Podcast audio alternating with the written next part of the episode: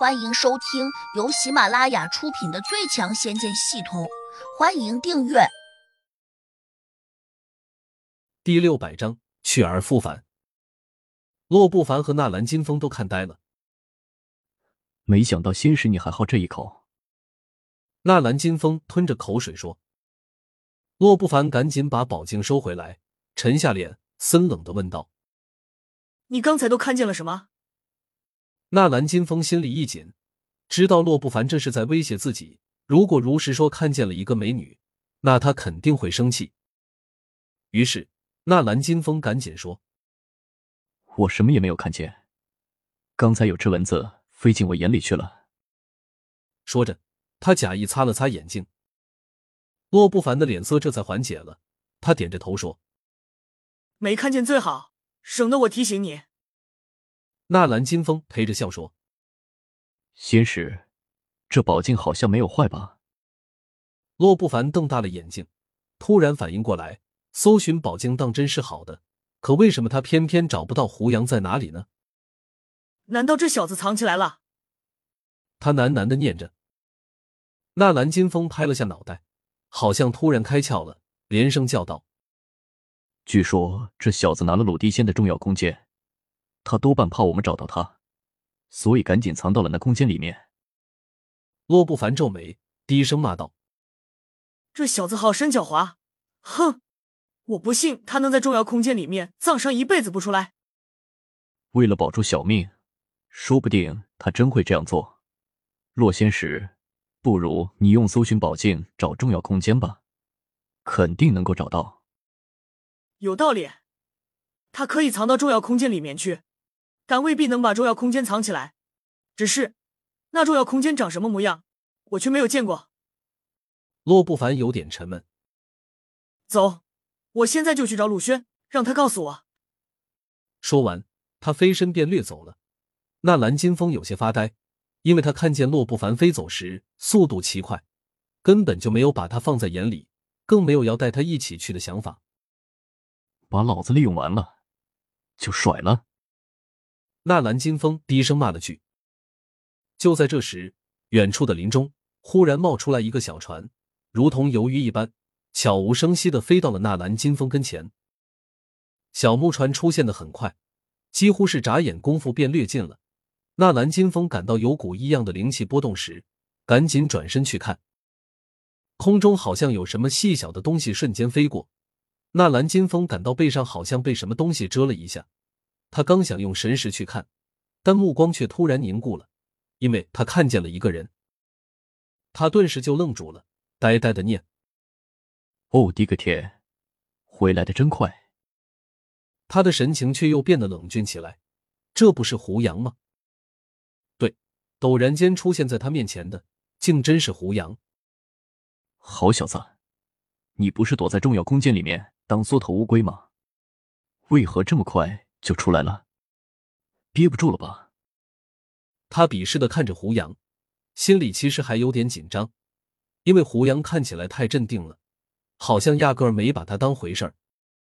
他一直认为胡杨的功力不如他，虽然侥幸打得过叶百罗那样的散仙，那也是先暗中做了手脚。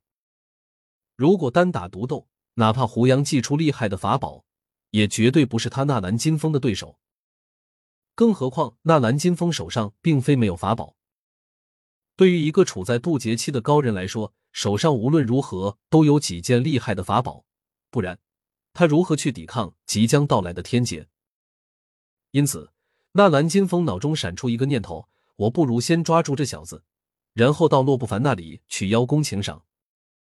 因此他眼里突然就放出了贪婪的光芒，手上一扬，一把三棱金枪便指向了胡杨。谁知胡杨却没有祭出兵器，也没有躲闪，而是冷冷地看着他，说了一句：我本来可以放过你，但是你是个小人，在我背后颠倒是非说我的坏话，我自然就不能放过你。